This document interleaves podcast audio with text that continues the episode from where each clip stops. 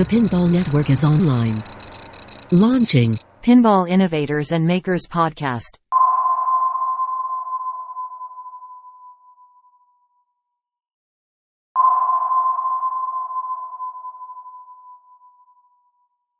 Hi, and welcome to the Pinball Podcast focused on the innovators and makers who are crafting homebrew, custom, and rethemed pinball machines, the technology that makes these personal projects possible, and the companies helping with these journeys.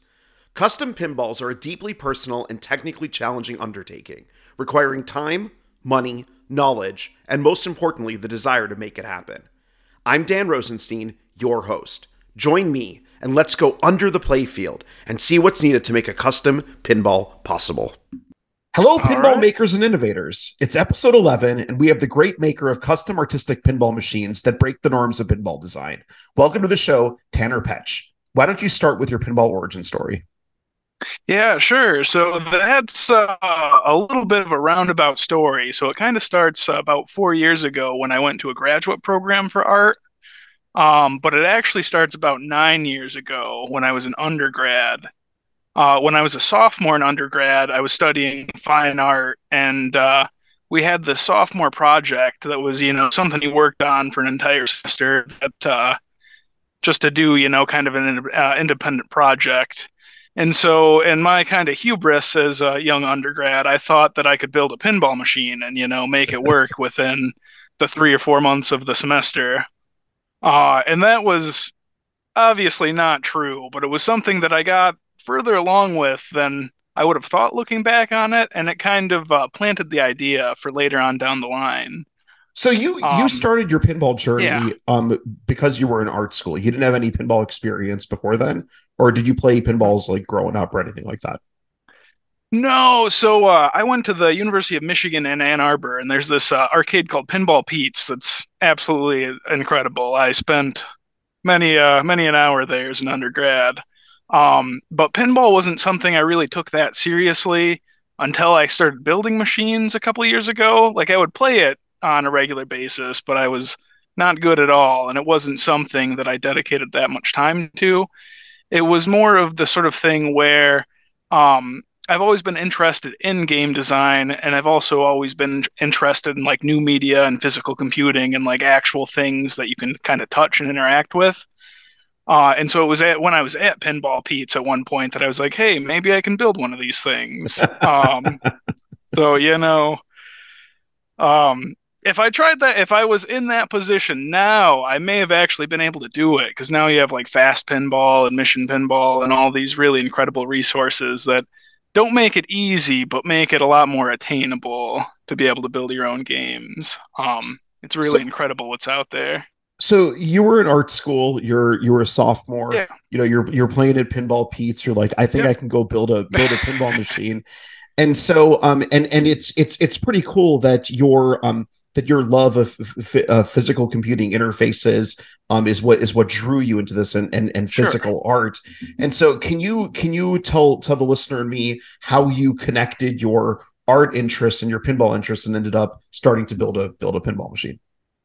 Yeah, so like I mentioned, I've always kind of been interested in new media, which is kind of a catch-all term for basically any art that involves technology in one way or another so kind of programmatic art and physical art and all that kind of stuff are things that I've always you know had a, had a couple of fingers in.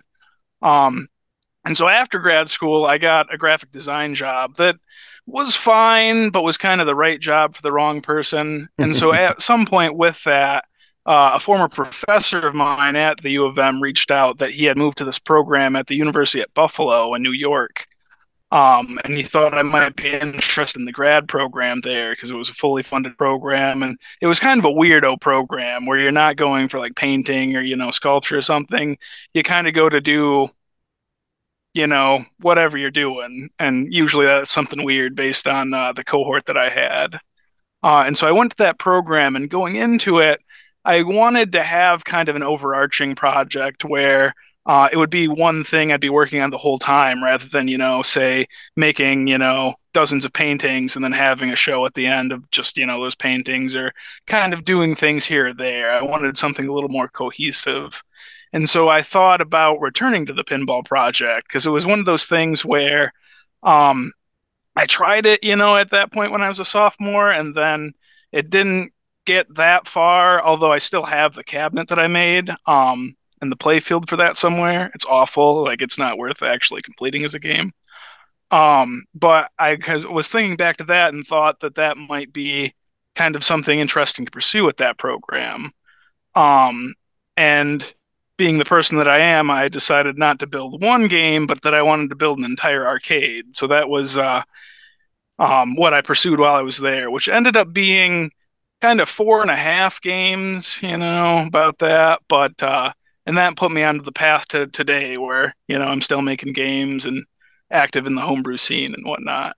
So Tanner, um, you know, you sent me a a doc. You know, I had asked, do you have any any any sure. uh, uh, uh, info that you could share, and you put together this like amazing thirteen page document that covers sure. all of the machines, and it was it was great ramp up for me.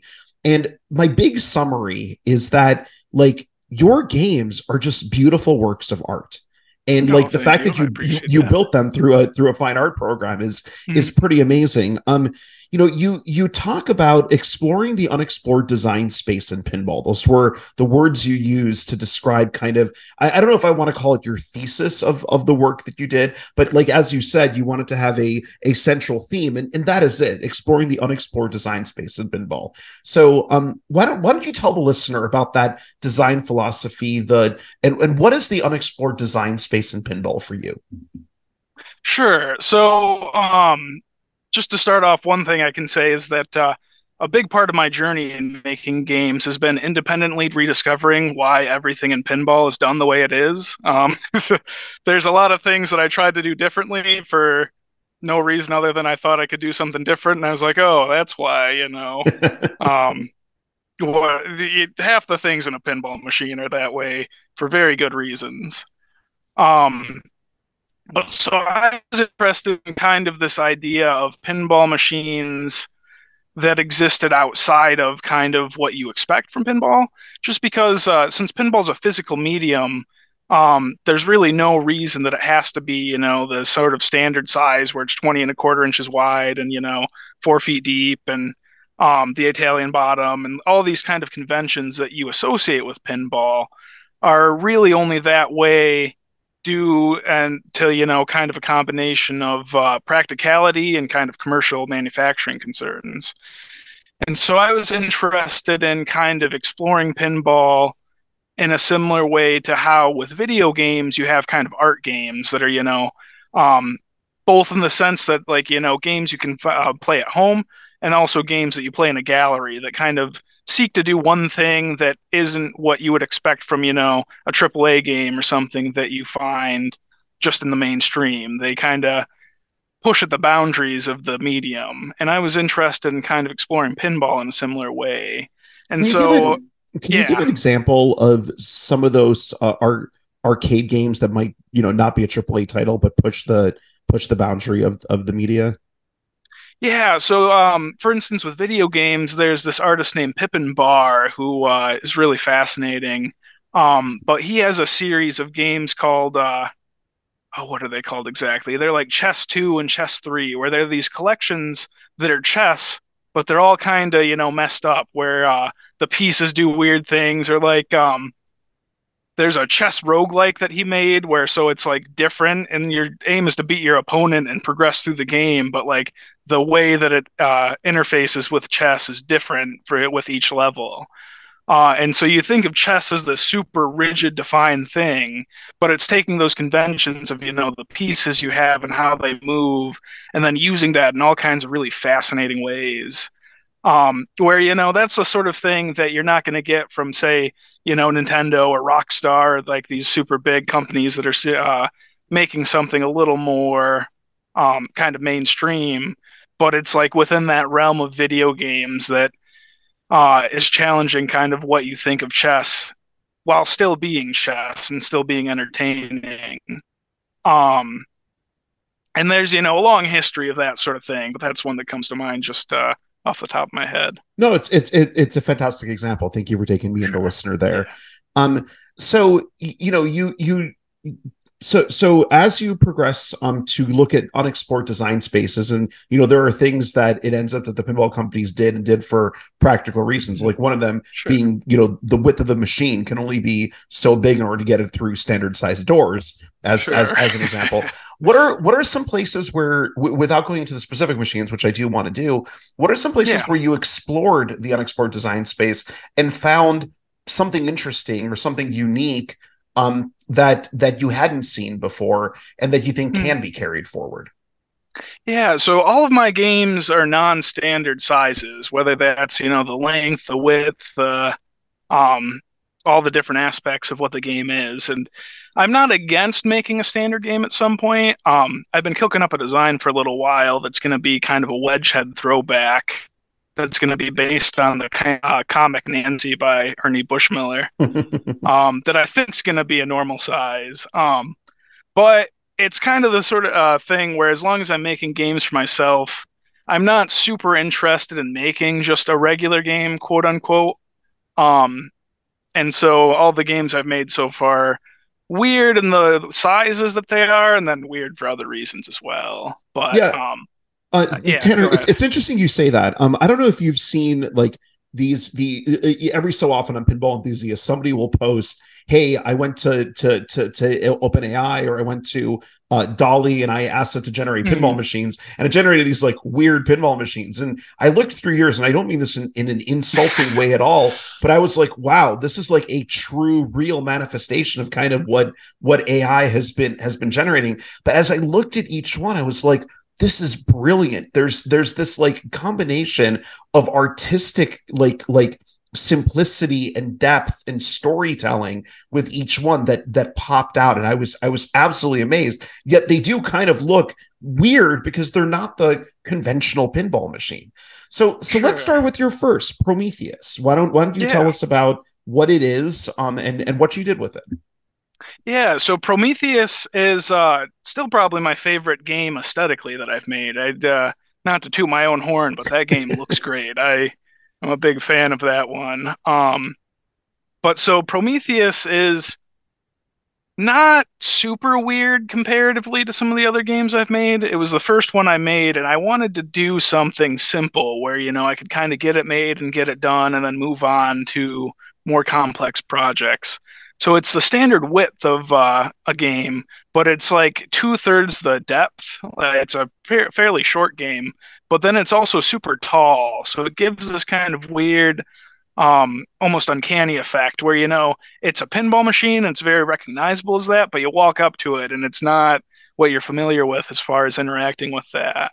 Tanner, I will Um, say, looking at the picture, the back box is as tall as the cabinet is long.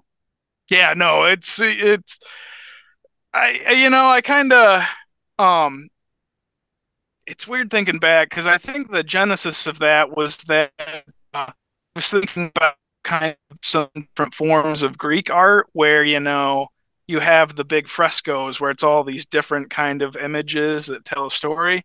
And I wanted to do something a little bit similar with that where there's not a single back glass in this game. There's two and then there's a couple of other graphics as well.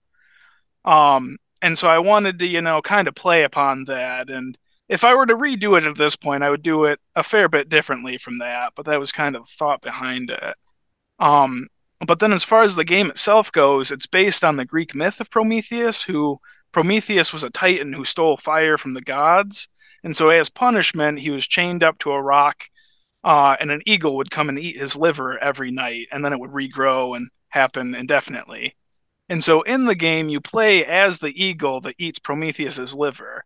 And so all there is in this game is there's one bank of four drop targets, and uh, completing that ba- uh, bank takes a bite from the liver, and it takes four bites to eat the liver, and that's all you do over and over until you know you either lose the ball or you get bored.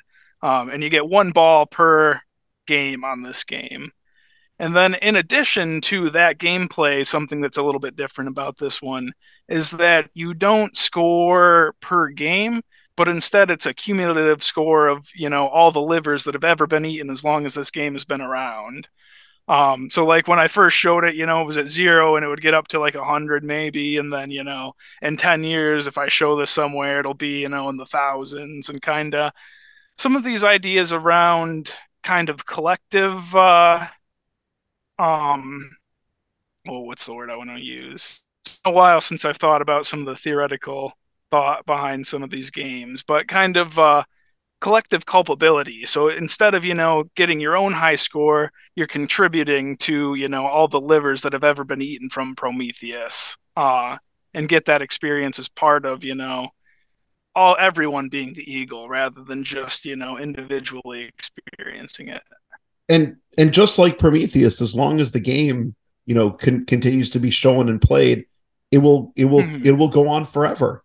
Um, which is which is yeah. amazing. Um Yeah. Well, and it's one too that it's kind of interesting because I made it to be super simple just because I wanted it to be you would have this very specific experience and then get all the game had to offer through that. And so, like I said, there's only one thing to do, which is a bank of four drop targets. Um, but as time has gone on, I've thought a lot about um, redesigning that game just because um, there's kind of uh, an interesting trade-off between having a very specific singular experience with something and then how fun or interesting that thing is to interact with um, you get that with art games a lot where you know if it's in a gallery especially you want it to be where the person can get the entire experience associated with that without having to spend you know um, a lot of time with it just because they don't get that time but I don't think Prometheus is especially fun besides the novelty of just interacting with it and it being weird. And so at some point, I do want to redesign it to be something that, you know, is still very singularly focused, but is more pleasant to interact with. And kind of my thoughts towards that are having, like, you know, six single drop targets or something, and then having random um, groups of four pop up so that it's, you know, kind of different or more interesting to shoot for things. But um, that's a little off topic anyway. So, so, so Tanner, this was your your your first foray into into yeah. a full pinball machine, and you know you're you're coming from an art background. You've clearly got got got a head that understands like mechanical and and and and how things look and how things feel and tactile uh, uh mm-hmm. uh, aspects of it. Um, where uh, so two two two joint questions. Um, where did you learn the electronics and electrical aspects to Hmm. make the game possible starting with prometheus or even even earlier and what did you end up using on prometheus for for mm. learning you know coding electronic software the part that's not necessarily common in fine art or maybe is more common in the last 15 years than before Sure. So all the way back in undergrad, uh, I had this professor named Matt Kenyon, who's a really fantastic artist, uh, who you know does all kinds of weird new media work and he was actually the one who went to uh, the grad program at Buffalo that invited me to go study there. So he's someone I've known and been friends with for a long time, and I initially learned how to use an Arduino from him all those years back in undergrad. And uh, when I first started with Prometheus, I tried really hard to make it work with an Arduino, um, but there was a lot I didn't understand at the time about interacting with kind of high voltage uh, circuit, like you know all the solenoids and all the different things. And it has worked before, but it's never worked particularly well. So like originally, I was just using Arduino and then the Arduino programming language. And then uh, I haven't had time to quite yet, but at some point I actually have a Cobra pin now um, that I'm going to stick in there just because, you know, it's a game that has like five coils and like six switches or something like that. So it doesn't necessarily need a fast system, which is what I use for the more complex machines I have. Mm-hmm. Um, but at some point, I'm going to get it running here, actually off of you know a real control system and mission pinball, just so it functions the way it should better than it does now. So in starting with that, that that's awesome that you started with an Arduino. Um, yeah. the in starting with an Arduino and, and, starting with with wiring their their programming language. Um, uh, how did you like learn about pinball mechanisms like solenoids, like flippers, like um, like ball launchers, etc.? Et where where did that knowledge come from? Sure. So, um, all the way back when I started as a sophomore or a sophomore on that project, um, a relative of mine actually had a Gorgar that was super like junky, like it was you know filled with mice, and it was it makes me a little sad looking back that I tore it apart, but it also I don't necessarily know if it could have been saved. Um, so I've had I expl- like I figured out the physical aspect of all those parts back then, and I still um, pull parts that I pulled from that machine um, once in a while, and I'm still going to use that magnet at some point. Um, but so the physical aspect of how those mechanisms work is a lot more intuitive to me, and especially since I was exposed to those a lot earlier than some of the other stuff, um, as compared to you know some of the stuff that came later that was a little more difficult to grasp. And it's the sort of thing where now at this point, like 70% of the parts I use, I order new either from Pinball Life or Marco. Um, but I, I've, um, God, was that three years ago? Uh, I bought like five playfields off of someone that I still pull parts from as well. So it's a sort of thing where uh, actually having the parts in situation, being able to examine them, helped a lot when I was getting started. Um, and then it's kind of funny because I work as a tech once in a while now. Uh, usually, someone hears that I know about pinball machines. It's like, "Hey, will you repair my machine in my basement?" Um, but it's kind of funny because I started building machines and then repaired machines after that, having the knowledge of how they work from building them. So it's kind of a funny backwards way of getting into repair work. But Tanner, no nobody's story is a replica of somebody else's. But I think it's reasonable to say that your entry and the order of things that you did is definitely not a traditional way of doing it. And it's completely impressive and exciting to be talking to you sure. about it. Um, the I, I, did have a question about Prometheus before before we move on. I noticed that the flipper sure. arrangement, the flippers are at a very steep angle. Um, that game. Yeah. so I, that yeah. that game has uh, two inch flippers now, so they're at a normal um a normal angle. But what had happened was I did kind of a last minute adjustment of the play field where I moved the flippers closer together, but I didn't realize that would make them too close with three inch flippers that the ball couldn't actually drain through the flippers. Um, so at the time that picture was taken, when I was first showing that game, um, that was the solution I had so that it would function closer to how it should, even though you know it's not uh, ideal. Um, so eventually, at some point, I learned that two inch flippers existed for one thing. And so I ordered a couple of uh, yellow ones from Marco, I think, and stuck them in. And now it looks a lot more like a normal game. But uh, yeah, no, it was, you know, um, and that's happened with a lot of the games I've made where like I'll make a modification to something without fully thinking it through. And then, you know, have to deal with the consequences of that um, at this point, I'm a lot better about not necessarily making those mistakes, but at least along the way, that happened uh, a fair amount. so, so let's move to to your next machine, Sinkhole. Why don't sure. Why don't you tell the listener about that?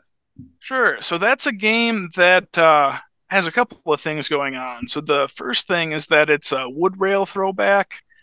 Um, so one thing is that I'm a woodworker. I make a lot of uh, furniture and you know do a lot of fine wood projects like that. And so I did want to combine that aspect with the pinball project just because I was making all these games and they were all, you know, um, fully digital fabrication where, you know, I'd design it up, I'd cut it out on the CNC, put it together. And there wasn't a lot of room for that kind of handwork that I really enjoy. And so I thought that it would be fun to do, you know, a wood rail style game to be able to incorporate that and, you know, um, do some different things stylistically. Uh, like one thing as well is that the cabinet art um, is a lot more complex than you find of games of that era, but it was a stencil process where, you know, it's uh, two colors plus the color of the cabinet. And um, I use some limitations from how they did, you know, that kind of artwork and aesthetically of games of that era but then drop the things I was less interested in. And then the other thing about that game that's probably even more noticeable is that uh, it's a little hard to tell from some photos, but it actually tilts downwards away from you, so you play it backwards. Um, it's a little bit like the uh, lower playfield in uh, Black Hole or a Haunted House, where um, it plays opposite from you. And so uh, I combined the, that idea with the wood rail idea just because as I was first tinkering with it, uh, a more complex game, the si- line of sight you had didn't really work out with a multi-level game. So doing kind of a simpler style of game along with, you know, being backwards kind of ended up making sense. Um, and then it's also a little hard to tell from the photos, but this is actually a fairly skinny game. It's only I think 18 or 17 inches wide, so it's um, only a couple inches thinner, but you can feel it when you're playing it that it's kind of you know um, different in that way. And then it's also a little bit longer than a typical game as well. But uh, the, there's a thing that I used to do when I was a little kid when I'd walk up to pinball machines, and I've seen plenty of little kids do this when they come up to my machines or at shows, and like you know, I would I would go and trace kind of like the the metal work or the the ball paths and like get a very kinetic feel even if I wasn't you know like pretending that I was the ball.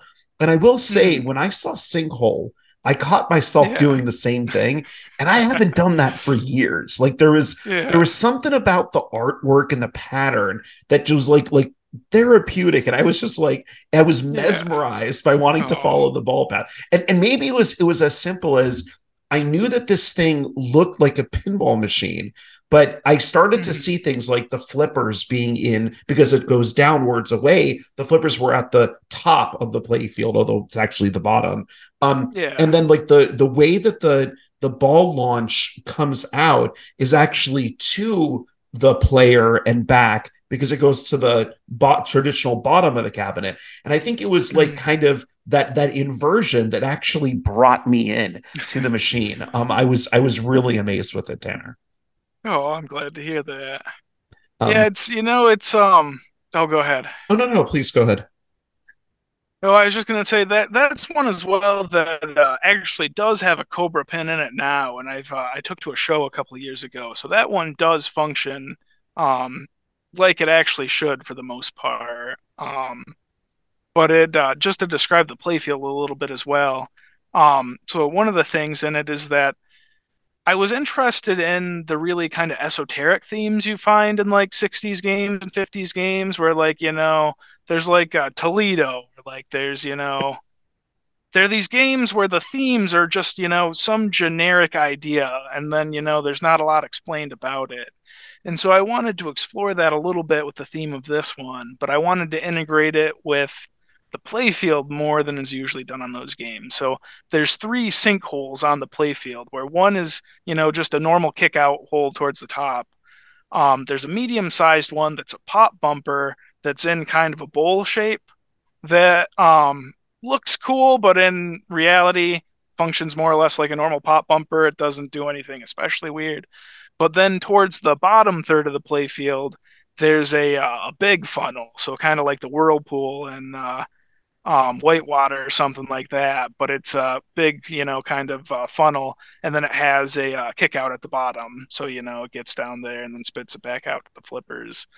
But um, I wanted to explore having, you know, that kind of feature where it tied in with the theme and then tied in with the play field and did something a little weird um, in relation to that.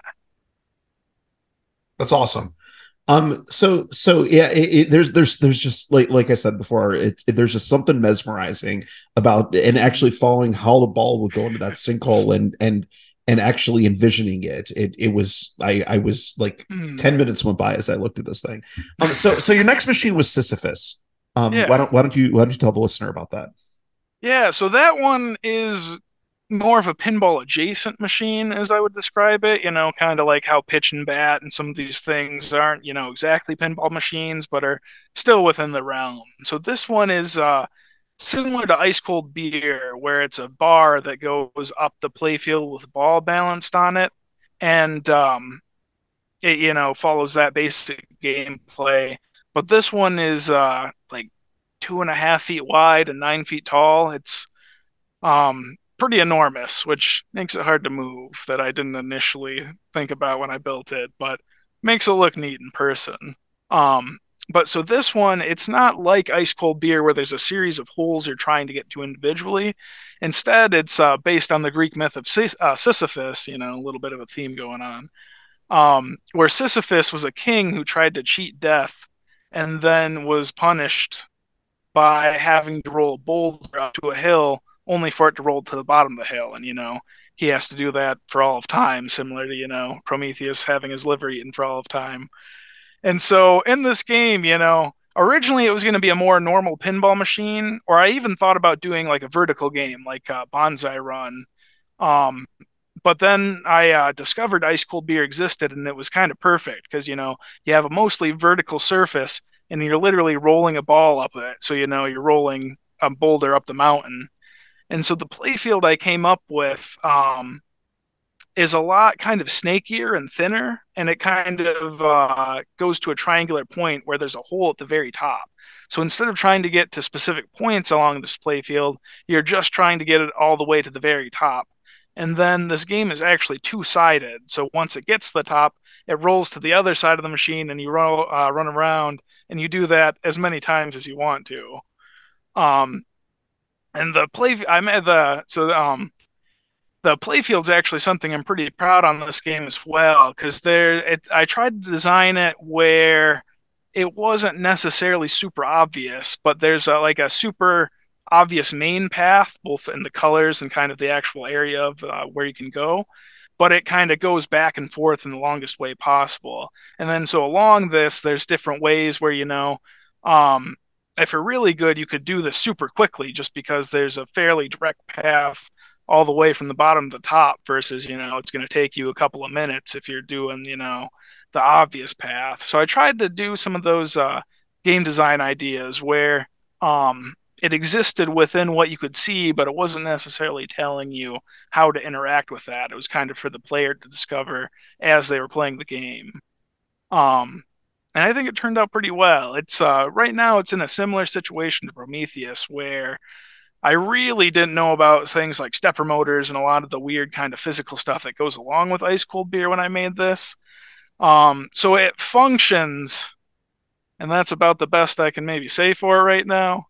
Um, so this is one where uh, I probably will put a, an actual fast system in it, but at some point I'm gonna, you know, put an actual controller and an actual uh, computer to run Mission Pinball, just so it's not an especially complicated game, but it's got a few little quirks that would really benefit from having something more complex controlling it. So, so, um, so let, let's yeah. go under the play field or or inside sure. the play field in, in in in this case. What are what are some of those changes you would make with with with the fast system, um, to to to make the game that that much better? You talked about the stepper motors. What what else? Yeah, sure. So I mean, so this was another one where I tried to run it off of Arduino just because I was trying to run everything off of Arduinos when I was initially working on these. Um, except for the next game that we'll get to that uh, was what I bought my first fast set of hardware for. Um, but so like for this game, um, so for one thing, physically, it's not super precise or accurate in the way it's put together just because an ice cold beer it's a belt on either side that's attached to the bar that you know can raise it up and down. And the way i had it laid out i was doing everything by hand out of wood. Um, this was before i really got into 3d printing which at this point you know my games are like half 3d printed. Um, and so that's the first thing I, do, I would do is i would go and redesign the complete kind of system to actually have the player interact with the ball um, just to have things actually line up the way they should and be a lot more reliable and kind of efficient. Um, and then with that done, um, there's a lot of fun little tricks you can do in Mission Ball, no matter how simple the game is. So, like you know, um, having an attract mode, for instance, is something that would be super fun, just because that's not something that affects the person playing the game, but if you know sitting there at some point having you know the bar go up and down and do some kind of fun stuff on the playfield to attract people over it. Like it's the sort of thing where pinball machines are kind of collections of details where none of the things individually matter that much. Uh, I mean, the game functioning and the layout being fun matter, obviously, but like all the little things, like, you know, the artwork and the way artwork is on plastics and how that interacts with the rest of it, and everything being kind of color matched, and all these kind of little things that uh, um, come together to really sell the idea and the world that the game is trying to portray to you. And so something like an attract mode isn't that super important of a detail, but it contributes to the, you know, kind of entirety machine being something convincing and, you know, worthwhile to interact with. So um, I, I I really like that term, Tanner. Collection of details. Like I. Mm. W- when you said that, I feel like I can see pinball through a, a glimpse, a, a, a, a, sliver through an artist's eye, mm-hmm. which I, I am not. I am not an artist. um, and it's sure. it's such a cool way of looking at it. So that's Sisyphus. Um, why don't we move on to your next machine and talk about Trashland? So sure. Go- yeah, so Trashland um is still a game I'm working on is one of the primary things I'm working on. Except it's a weird situation where the one I made in grad school I kind of refer to as Trashland 1.0 just because I took a lot of ideas from it and the theme uh, into the next version, but everything else is completely di- like they're two different. It's like high speed versus high speed two, where you know they've got a lot of the same features, but you wouldn't uh, call them the same game.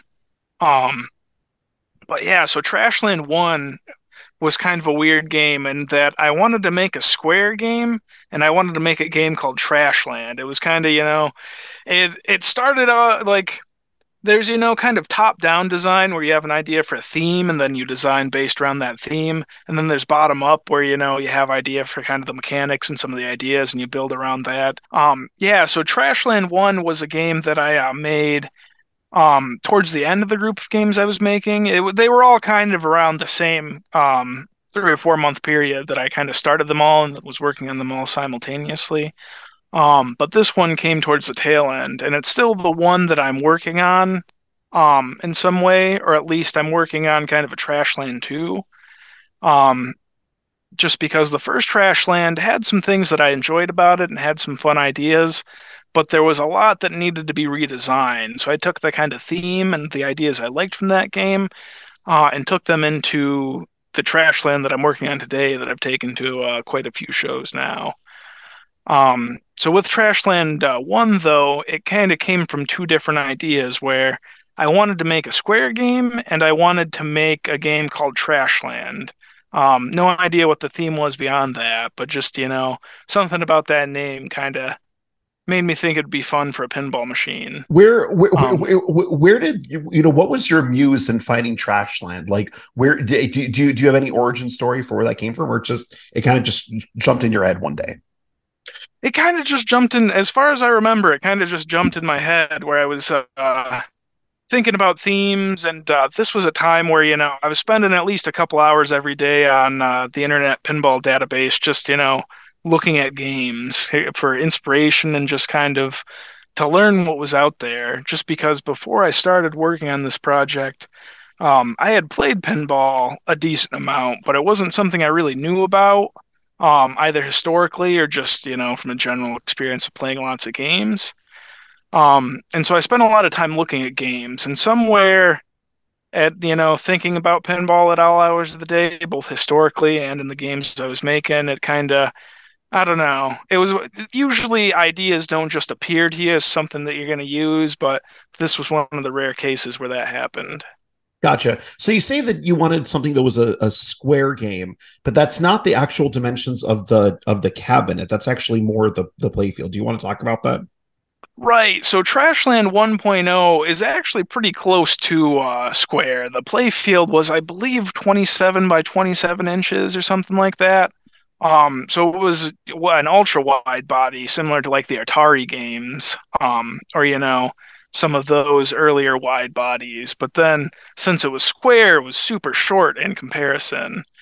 Um, and then the cabinet um, is kind of interesting on that version just because it came at a time where uh, in Buffalo, uh, Buffalo, New York, there there's a place called Pocketeer that's actually co-owned by David Fix of American Pinball, mm. which I did not know at the time. Um, but they have, I think, 90 games there, or something like that. They have a real nice collection. Um, but they have a Centaur 2, which was one of the three games that were made with uh, leftover Hyperball cabinets. Mm-hmm. Um, and I really enjoyed the Centaur 2 specifically because it had the really nice red glowing displays, but then it was behind a kind of uh, dark smoky panel, so you wouldn't see the displays if they weren't on. And that was something I really enjoyed the effect of for that game. So I designed the Trashland 1 cabinet in a, similar way to those uh, hyperball cabinets where it had a weird kind of tiered design where the head didn't have anything in it. It was just the uh, back glass and then the actual display was lower down in the cabinet. Um and that was something i abandoned with the uh, 2.0 version but it's something where i still appreciate those hyperball uh, ga- cabinet games of uh, Eight Ball Deluxe, Centaur Two, and uh, Mr. and Mrs. Pac-Man. But yeah, t- Um, uh, Tanner. yeah. Um, for those of the, that might not know the history, do you want to quickly talk about what what like why those are weird and how what their connection is to Hyperball? yeah, so uh, Hyperball was. I think 1987. I forget the exact year, but it was a Steve Ritchie designed game at Williams where it wasn't a pinball game, but it used pinballs, so it was kind of pinball adjacent. Um, but it used kind of a machine gun turret where you could aim it with a handle and then it would shoot a ball as many times as you could push a button. And the gameplay was kind of like Space Invaders where you were trying to, you know, stop these advancing targets. Um, and uh, as far as I know, Williams expected it to do really well, but it did not because it's not very good.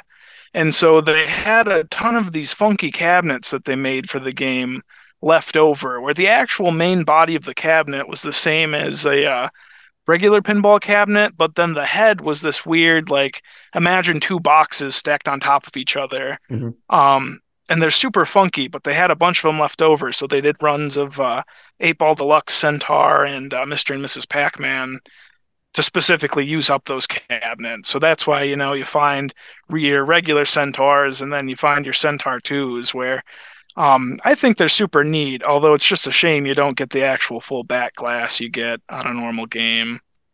Um, but they were part of, you know, the group of games I was interested in then that were, you know, funky games for one reason or another. And those were normal games in a funky cabinet, which isn't as exciting as some of the other weirder stuff around.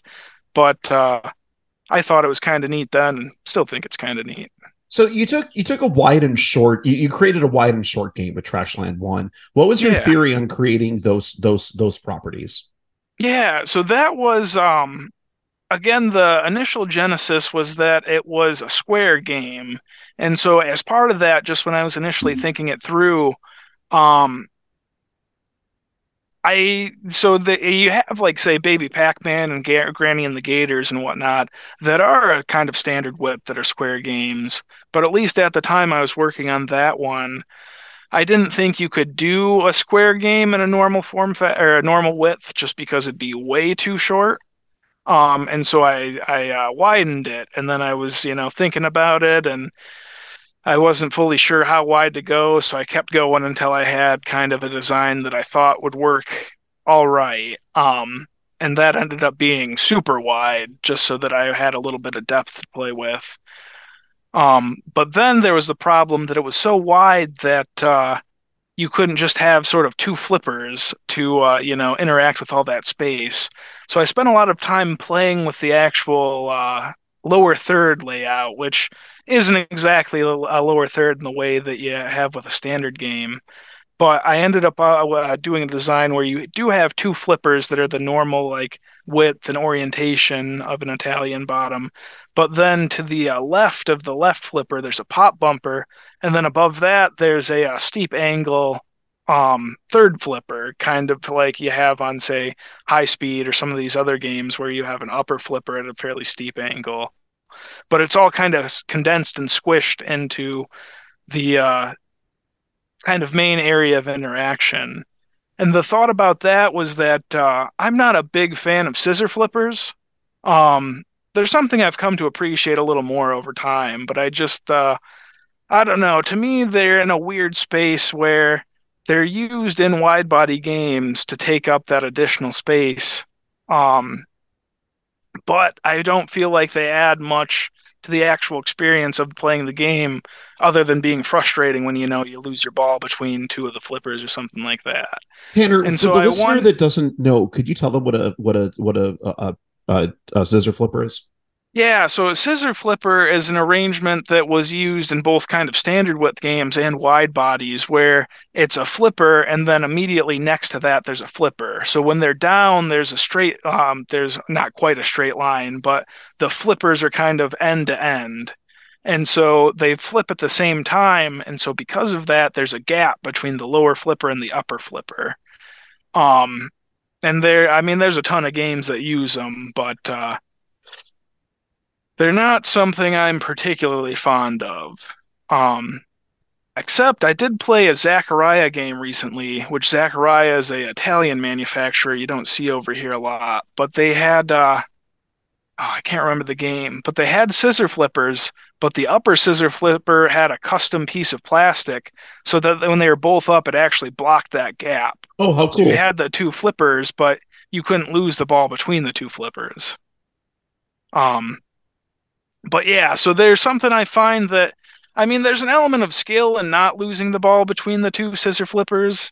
Um, but it's a situation where like you can have things that require skill that aren't fun, like even if you're skilled at doing them.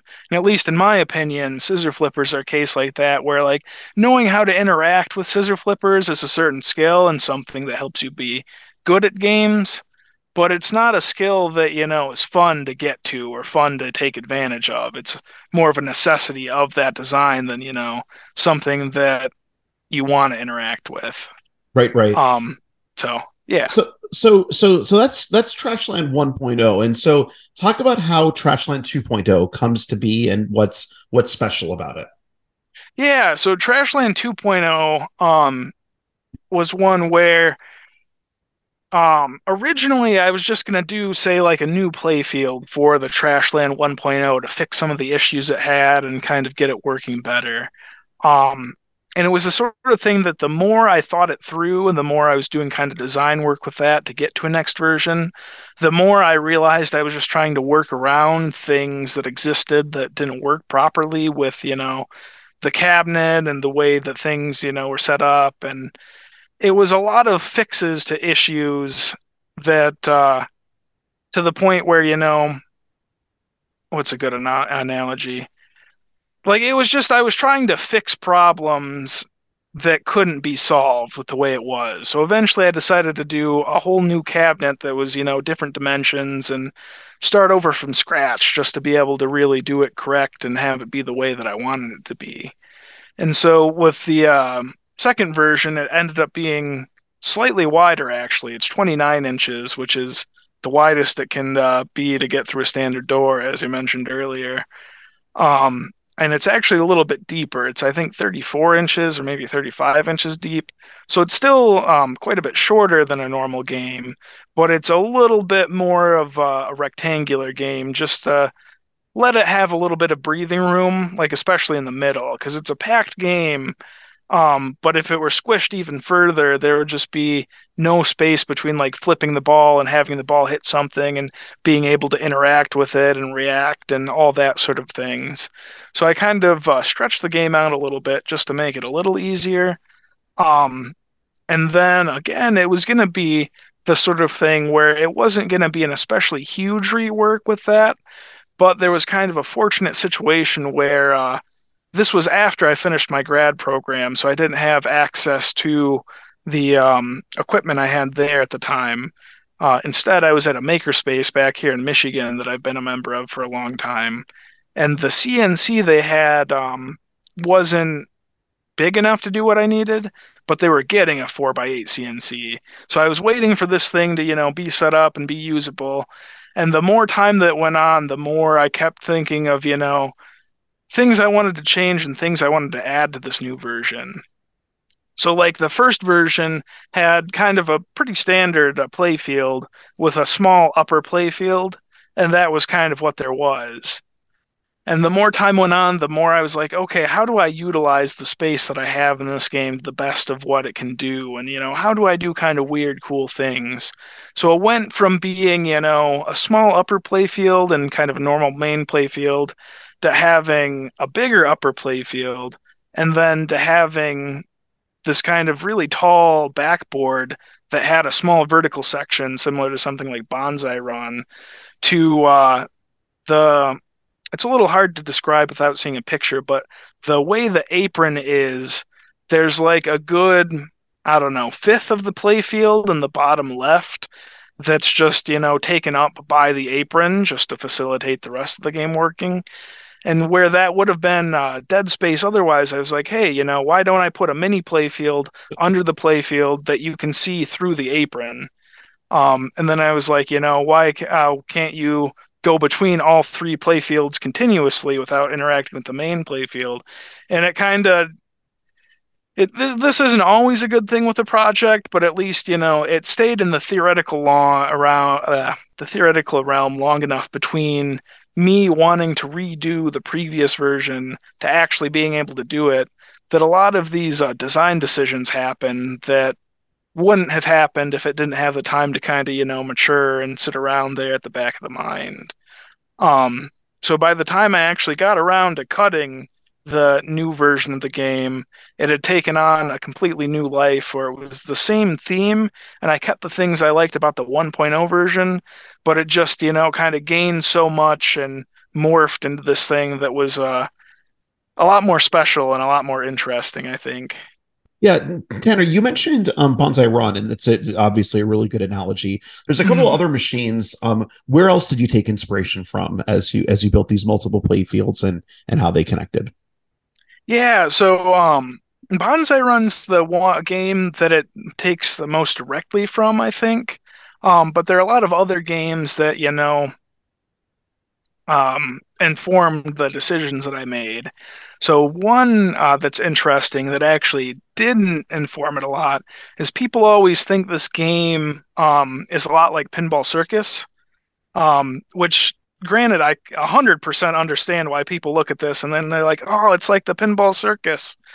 Um, but the game that this one's actually a lot more like, I think, is Haunted House, yeah. where um, it's not like it looks a lot more vertical and kind of oppressive and you move around which is what the pinball circus does super well um, but the thing i really wanted with this game was for you to be able to go to all the mini play fields you know multiple times throughout even like a quick game just because there's kind of an issue i think sometimes where when a game has a mini play field or you know some kind of really special feature that you like want to interact with but then it's you know difficult to do so so you don't get to every game. Like i think like about black hole for instance where i have entire games on black hole sometimes where i don't ever get to go to the lower playfield which you know feels bad as a player when that happens. Yeah and you're so you're, wanted, you're you're absolutely yeah. spot on. Um black black like every time i play play black hole and i can't get to that lower playfield i'm like i you know do i want to dump another quarter in here or go play something else? Like i'm, yeah. I'm totally with you. Yeah. Well, it's like if you're gonna have a cool thing in the game, but then not have it do that cool thing every game, like that's just a weird kind of uh, friction point. Where as a player, it makes them maybe not want to interact with it more. It kind of turns them off from um, doing something with that game. And so in a Haunted House, conversely, you know, the entire time you're playing that game, you're going to the upper playfield, you're going to the lower playfield, you're back on the main playfield, you're going between the lower and the upper, right? And you're just moving all around that entire machine the entire time you're playing it, every single game. And so that was something with this game that both through the code and then uh, I recently did a um, new playfield for this game that changed some things pretty significantly from the first version. But I've tried to facilitate a similar sort of thing that um, the point of the game is to go between all the different places on the game, and then your ability to do so um, is facilitated by the game. So, like for instance, one thing I changed with the new uh, version versus the uh, um, the earlier one was that the game starts by launching the ball, and it goes to a vertical up kicker at the back right of the game. And then in the uh, earlier version, that vertical up kicker could either feed it to the vertical portion of the game or it would feed it back to the right flipper. There was a diverter mechanism associated. And it was um, it didn't work that great. And so when I was redesigning the playfield, I was uh, trying to figure out an easier way to do that diverter. And I just had the it occurred to me that that wasn't something that like there was no reason to be able to need to have that capability to divert the ball one way or another.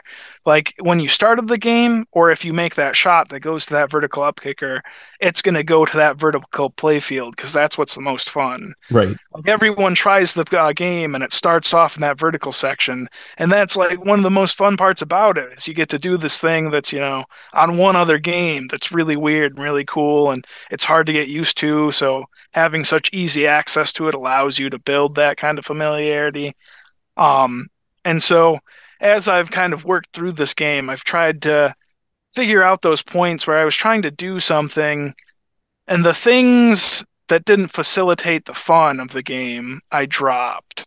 Which uh, with this game, it's a lot more meant to be like a commercial game versus the other games like Sinkhole or Prometheus are a lot more art games in the sense that they're, you know, full games that you can play, but you play them like once, have the full experience, and you don't necessarily play it again.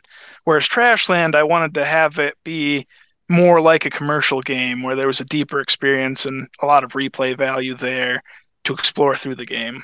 Yeah, and and you know you, you talk about that the the ball launch going to the back area and and, and mm-hmm. out onto the vertical.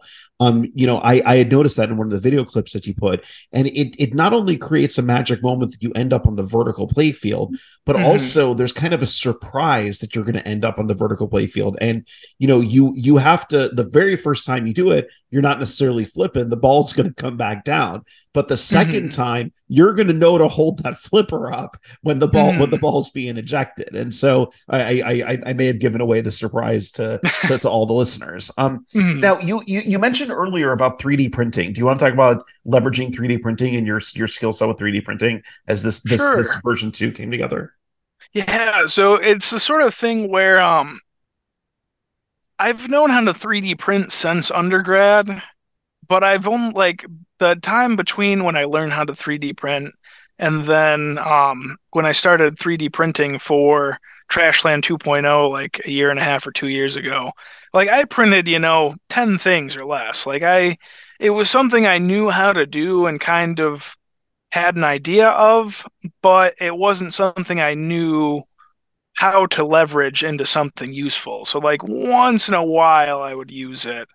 Um but it wasn't something I kind of like it's like if you have a hammer but you don't know how to hit nails with it. Um and so it was something that theoretically was there but I just never used. But then when I was redoing Trashland, um, there was a weird bracket I needed for something putting it uh, together.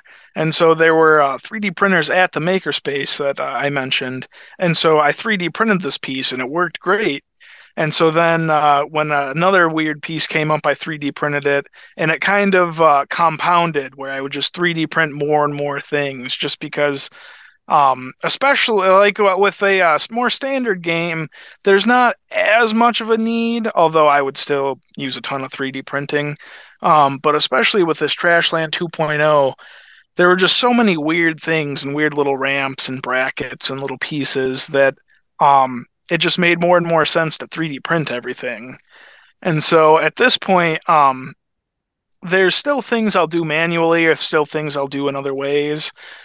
But like there's so much that I'll just 3D print just because it's so easy to make a model and then iterate on it and then to you know have it be the super specific custom solution that's going to function perfectly versus you know doing something manually or doing something another way. Yep. Um so yeah, it's just you know I uh, so I have two 3D printers at my home at this point, and uh, they're both from Elegoo, and uh, not an advertisement, but they're super cheap and they work super well. So it's like 3D printing also used to be a lot more expensive, I feel like. So that was maybe part of why I didn't do it as much. But like one of my printers cost me a hundred bucks and I've used it basically every day since I got it and it still functions perfectly. So it's uh, similar to a lot of things with custom uh, pinball where the access to some of these tools exists so much easier that, you know, um, I don't think, especially for a one-off game, there's any reason not to 3D print a bunch of it. Yeah, and and you know you, you you've done a couple interesting things like i noticed you had a loop that you shoot it's like a half half a loop and the ball Yeah. actually comes flying back um, because it goes up the loop and comes back towards the flippers which was which is a cool cool 3d printed part um Yeah. you, you've also done some innovative um things like you've got and, and it's not like uh uh, it's not like it's the first time it's been done, but you did put a bumper instead of a left sling on Trash Mhm. Line 2. Um, you know, it, uh, and then um, you're, you know, it's kind of like Spanish Eyes or Rick and Morty. Um, it's, you know, Mm. you're you're you're bringing some definite different style to to pinball, which is awesome, and and bringing back some concepts that may have you know been tried, didn't work perfectly, and abandoned, where instead some refinement might have might have actually made them better. Um, Mhm. so so I wanted to ask you, um, do you do you feel that there are designers currently working in pinball that you feel are pushing the envelope, or designers that did push the envelope, um, in in in in in, in different ways, or those those that you're taking inspiration from? Yeah, so um I gotta think for just a second about how to answer that. Because there's like all of the kind of legacy quote unquote designers that still, you know, make games like Pat Lawlor, Steve Ritchie, or you know, all the people still working. I admired a ton. Like Pat Lawlor might be my favorite designer. He he's up there. Um other things notwithstanding, John Trudeau is also a uh, designer whose Yeah, design work I admire a lot. I But, uh, admire his design work as well. So let we, we can Um, just leave it there. but like, cause like the the guys who have been doing it forever, they're good at what they do. They make good and interesting games. Um, but I do think we're at a point where some of them um don't necessarily push the envelope, like you mentioned, maybe as much as they did with earlier games. And so I think um, a lot of the guy, like the newer guys, make really fascinating games. Like Jack Danger obviously made a- an incredible game with Foo Fighters, which you know, the thing I appreciate the most about that game is how there are no pop bumpers in it. Um, I don't hate pop bumpers, but I also think there's you know pretty specific use cases for them, and they're maybe applied a little bit too liberally um, in designs. Or like, you know, Scott Danesi also is someone who makes really fantastic games. Um, I haven't gotten to try Final Resistance yet, but I really look forward to playing that one at some point. Yeah, I've got a final Um, resistance on on on the way. I'm on on the list, so it should be Yeah. manufactured in August or September. So I'm yeah, I'm super excited for it. Yeah, no, that one looks great. And then I would honestly say that uh, this is a little bit cliche to say, maybe, but the homebrew community is the one that I take a lot of inspiration from. 100%. just because I think there's a, I mean, obviously that's a big part of the point of this podcast, but there's a lot of innovation within homebrew of people, you know, whether it's because, you know, they're naive about certain things or because they want to do something weird that happened in one game they really like, or like there's a lot of innovation in homebrew and a lot of, you know, um, weird designs that you don't necessarily see from the uh, manufacturers that I find really inspiring. And I mean, obviously, that's the case with people like, you know, Ryan McQuaid or uh, Mark Seiden, where they made really fantastic, kind of professional quality games that also happen to do weird things because they were homebrew games. Um, and so um, I'm not a part of the uh, pin dev um, Slack, but I'm on the fast Slack community, and that's uh, one that I go to all the time just to, you know, talk ideas through or, you know, talk about someone's idea else's ideas with them. And so that uh, kind of community is one that gives me a lot of inspiration as I design games. Yeah, I, I I love what you said, and I I very much you know a, a, agree with your assessment. Um, the one other one that I would I would add on there, I'm not saying you you need to, is I feel that Dennis Nordman has really been trying to push cabinet design and push innovation, even if it's you know gimmicky or you know Mm. interesting. Um, it's it, you know, and and and and what he pulled off recently. Um, I know he's been Yeah, trying I, to do I love for, Galactic for Tank years. Force, Yeah, so I yeah, I completely agree there. Yeah.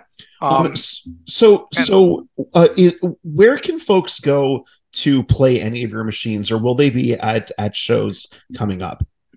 Yeah, so the next show I'll 100% be at is uh, Expo this year. Um, I'll have Trashland there, and I might have uh, Prometheus or Sinkhole as well if I have a little bit of time to uh, get those put together. And then uh, I have a secret project that's been the main thing I've actually been working on for eight or nine months. That's going to make its debut at Expo this year. So that's a project I can't say anything about yet, but one I'm really excited for people to play. Tanner, I'll be at Expo, and I look I look very much forward to to to, to seeing the secret project as well as anything else you bring and meeting you in person. So, um, what what advice would you have for an up up and coming maker innovator who you know wants to get their feet wet doesn't know where to start. Like what what advice would you give them? Yeah i would um oh that's a tough question. It's the sort of thing where i would th- uh, say take the thing that you're good at and then start with that. So whether that's you know doing something physically or whether that's doing something through software and kind of start a project through what you're comfortable with and then you can expand outwards into the things you're less comfortable with as they're needed. I think if you tried to start sometimes with you know um, the part you find really hard you're going to get discouraged a lot easier and give up you know a lot quicker than you would if you start with something you're comfortable with and then you know expand out in ways that you can handle while still having that core. Um, so it, it's going to be a little bit different for everyone just because these are such kind of massive, complex projects. But uh, I would say that's kind of the way I would recommend people start if they want to. Yeah, Tanner, I think that's that that's awesome advice. And you know, for for for you starting on the artistic side, on the fine art side, mm-hmm. the woodworking, which were the things that you knew, and then picking up Arduino and then moving to Cobra Pin and then moving to Fast, like that is an amazing journey and yeah. it's it's it's absolutely an honor having you on the show um the, the stuff you do is like it belongs it belongs in a museum and it belongs to be played in a museum and, and appreciated by by by by folks. And i cannot wait to see them at expo oh, whatever oh, I, I appreciate that. So there's this guy uh, named tim hunkin who's an artist who he's uh, based in the uk but he makes these really incredible electromechanical arcade machines where they're like um if you think about like the ones where you like put a quarter in and then there's a physical like see like automatons uh-huh. um, but they're actual games but he has this place in london called novelty automation that's uh, an arcade he owns that's entirely populated with games he's made and that is my dream one day to have you know something similar to that so that that is awesome. Well, well, At Tanner, yeah, no, I, I, I hope you make it. That that would that that would be awesome. And and and the type of stuff you're creating, I have no doubt you could you could have very easily have people coming in to, mm. to, hmm. to play and check it out. Listen, Tanner, it's been an absolute pleasure having you on the show. I look forward to meeting you at Expo, and I I I I am amazed and humbled by just the quality of work that you do and the way that you you took the time to explain it. So thank you. Oh, I appreciate that. Thank you for having me on. It was a ton of fun to talk. Awesome. Thanks for joining the podcast. Thanks for listening, and I can't wait to see what you make.